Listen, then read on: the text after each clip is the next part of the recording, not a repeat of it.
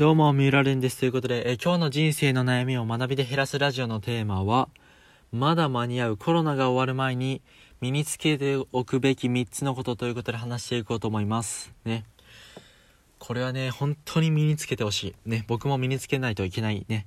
今僕も本当にこれをね、身につけようと頑張ってるということで紹介していくんですけども、まあ、最初にね、3つ、1つ、1つ目からいきますか。ね、1つ目。投資。はい。投資のことをね、話していきます、いきますが、ね、ビットコインね、すごいですね。ビットコインすごい上がってますけども、皆さん買ってますか？ね。僕は年齢的に買えません。ね。すごく悲しいです。もうね、コロナの、まあ、最初の方かな。ツイッターでね、皆さんね、買った方がいい、買った方がいいって言われてた時に、確かね、価値が40万ぐらいだったのかな。かなり下の方で、うわ、ビットコイン買いたいと思って、アプリ速攻で入れて、ね、と、やろうとしたらね、年齢制限的に17歳なんで引っかかっちゃいまして、うわ、マジかという感じでね、もうその時に今、50万円ぐらいかけようと思ってたんで、50万円入れといておいたら、今すごい上がったんで、多分何百万ぐらい稼げたんじゃないかって思ったんですけど、まあね、まあこれも後知恵バイアスで、まあ今言ってもしょうがないですしね、もう年齢的にもうやれなかったんだから、もうしょうがないですよね。今思うと本当に20歳だったらやってるなと思ったんですけど、うん。まあそんな感じで投資の勉強しておいて、そのね、一つの収入源としてやっていくと、まあお金に、自分じゃなくてお金にお金を働かせて、お金を働かせてお金を収、お金を稼ぐっていうね。まあこれ本当にね、できるようになったら楽になるんで、ね、自分だけじゃなくてお金にも働いてもらう。まあこういうのはね、した、して、した方が良くて、ね。じゃあ、あの、不動産投資はどうかっていうと、不動産はね、初心者は難しい。ね。僕が言える立場じゃないですけど、不動産っていうのは、やっぱりそこの価値、その地域の価値とかも見分けないといけないし、ね。もしかしたら、もまあ、今いいって言われてても、まあ、地震とか、まあ、そういうのが来て、まあ、潰れてしまう。まあ、それで終わ終わりですよね。うん。まあ、保険とかあるかもしれないけどね。うん。まあ、だから不動産投資はまあ手出せないかな。まあ、僕17歳だし で、なかなか何言ってんだこのガキって思われるかもしれませんが、うん、僕は手を出さないかな。まあ、あとはそうだね、まあ、積立 NISA とか、イデコとかあるんで、まあ、投資、イデコって投資でしたっけ？まあ、投資、積立 NISA だよね。まあ、これ非課税でできるんで、非課税口座でできるんで、積立 NISA をやった方がいいと思いますよ。うん。まあ、そうだな。あとはどうだろう。FX とかは僕は別におすすめしますね逆に。うん。なぜかっていうとまあ本当に FX ってやり方次第なんですけどもまあ確かに消える時は消えますね。レバレッジをかけるなとか言われてますけどね。レバレッジは危ないと。一気に落ちるかもしれないと。まあだったら FX やる意味なくないって思うんですよね。だってレバレッジをかけて、少額で一気にね、お金を儲けるっていうやつなんで、まあ僕の FX のやり方はそうじゃないですけども、うん。まあ僕一応ね、FX やってるんで、まあ非常識な投資家 M さんっていう方はね、FX についてはね、YouTube 配信されてるのでそちらを見てくださればいいと思うんですけども、僕は投資は FX ですね。うん。FX は本当に嫌われてますけども、僕がたどり着いた投資は FX でした。うん。まあ、親の口座でやっているんですけどね。うん。年齢的にね。って思ったらね、そうだな。親の口座開いてビットコインやればよかったって思ったんですけど、今。まあ、しょうがないね。今言っても。うん。まあ、ビットコインについては、そうだな。自分の年齢的にできる時が来たらやろうかな。はい。ということで、まあ、投資だよね。投資はできるようになった方がいいですよ。一つぐらい。FX、株式投資。ね。うん、なんかあったっけ？ビットコイン仮想通貨、ね、どれかやれるようにしといた方がいいですよね。お金に働かせる。まあこれはね、やれて損はないです。ね。はい、すいません。はい、二つ目。え、二つ目は、お金の知識を、基礎を、もうつける。もうこれですね。これは本当にした方がいい。ね。お金の知識はね、学校で義務教育で教えてくださった、くだ、くれてはないんで、あの、意外と知らない方多いと思うんですよね。うん。僕最近、あの、ファイナンシャルプランナーという FP3 級の試験を受けに行ったんですけど、まあ合格してるかまだわかんないですが、まあ結構ね、大人の方もたくさんいて、まあ高校生いなかったいたかな？高校生いたけど少なかったな。結構大人の方がたくさんいて驚きましたけども。ね。まあやっぱりそうやってね、驚驚いたのはちょっと違うな。うん。まあそれそうたくさん大人の方とかじゃなくてたくさん勉強してる方がいるなと思ってそれは驚いたんですよね。うん。まあだけどまあそれはねまあ一部ちゃ一部の方なんでそうだね FP3 級ね簿記簿記3級も今僕勉強してますけども、まあ、そこだねここの2つ3級3級はまあ取った方がいいかな。取った方がいいというかここら辺の知識は頭に入れておいた方がいい。うん。あのまあさっきの投資の話ともつながってきますけども簿記3級を覚えておけば、まあ、株式投資もねしやすくなって、まあ、その会社のね、経営状況といいますか、ね、表がちゃんと見れるように、ね、読み取れるようになるので、まあ、簿記3級は取っておいた方がよくって、まあ、簿記って帳簿とかをね、つけるにはね、ちゃんと知識をつけておいた方がいいかなと思うので、まあ、簿記3級と。ね。まあ、それで FP3 級は、まあ、不動産とか、保険、タックスプランニング、ね。その後は、まあ、人生設、人生設計、ね。あとは何があったかな税金か。まあ、税金とか、まあいろいろとね、6個ぐらいの種類のやつが合わさったのがファイナンシャルプランナーなんで、そのお金の知識の基礎となるものをしっかりと網羅して教えてくれる、覚えることができるので、まあ FP3 級は勉強した方がいいかなと思いますね。まあそこら辺の勉強といいますか、教養はあった方がね、人生全然違う、変わってくるのでね、うん。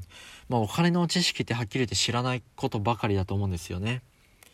まあ、例えばそうだな知らないことといえばまあどうだろう 多分知らないことばっかだと思いますよ FP3 級のコンテンツ教科書買ってみてください Amazon でうん買ってみてください多分え何これって思うんでお金の知識こんなにあるんだって。で、これで基礎なんだって思いますよ。いや、お金の世界深って思いますから、ね、買ってみてください。是非ね、試験受けてみてください。ね。丸抜クイズと3択問題とかなんで、まあ3級は運が良ければ受かると、まあしっかりと勉強した方がいいですけども、まあそんな感じなんでやってみてください。ね。お金の知識はつけた方がいいですよ。うん。このコロナの中、コロナの期間で、この知識をつけることができたかできないかで、これからのコロナ後すごい変わってくるんで、ね、しっかりと税金のことに理解しているかとか、ね、そのどの保険に入った方がいいとかね。これからどうやって人生プランをかけてその立てていくかとか、ね、自分でできるかできないかで全然変わってくるので、ね、ちゃんと勉強しておきましょう、ね、上から目線ですいませんが僕も勉強しないといけないです。学びもう毎日学びです。ね。まあそれまあ最後すいません。最後何だったっけ？最後何を話そうとしたっけな？え、お金の知識投資。えー すいません。最後何を話そうとしたっかな？最後の話は、えー、こんなに度忘れすることあるんだ。うーん、17歳なんですけどもね、年寄りかっていうぐらい忘れっぽいんですよね。ね。最後の話、すいませんね。もしよければ、もしかしたらね、思いつかないかもしれませんので、飛ばしてください。ね。もしずっとこうやって話していたら飛ばしてください。すいません、3個目思い出しますから。えー、3個目、投資の話をしました。お金の知識の話をしました。えーと、本当にすいません。あ、思い出しました。一つできる副業を増やしてください。ね。一つ、その、会社の給料と異なるもの。または、今副業、一つのもの。まあ、物販だったら物販からの収益。まあ、プログラミングだったらプログラミング。ね。まあ、そんな感じで、一つのものから給料を得ているとか、まあ、二つとかね、得てるかもしれませんが、もう一つ増やしてください。うん。まあ、コロナ後、どうなるか本当にわかんないので、まあ、できるだけ収入源っていうのは増やした方が良くて、まあ、これは一つ目の投資の話もそうですけども、とにかくね、その一つ収入の柱っていうものをどんどん立てていかないとコロナ後っていうのはね一気にそのコロナの支援支援金とかが多分打ち止めになるのかな？多分なくなってでそれでコロナがなくなったっていうことはまた世界、まあ、日本が動きそのどんどんスピードに乗ってそのコロナがない分その動きやすくフットワーク軽くなっちゃうんで、どんどんまた新しいことが始まっていく。IT もコロナでね、すごい進みましたけども、そのスピードが多分どんどんまた早まっていくんで、ね、その時に取り残される人っていうのはお金の知識がない、稼ぐ力がない、自分で稼げない、まあ、そういう人たちなんですよね。会社がこれからどんどんね、コロナがなくなった後も、後が、あとちゃんと戻るのか、経営的に戻るのかって言われると、まあそれもわからないですよね。うん。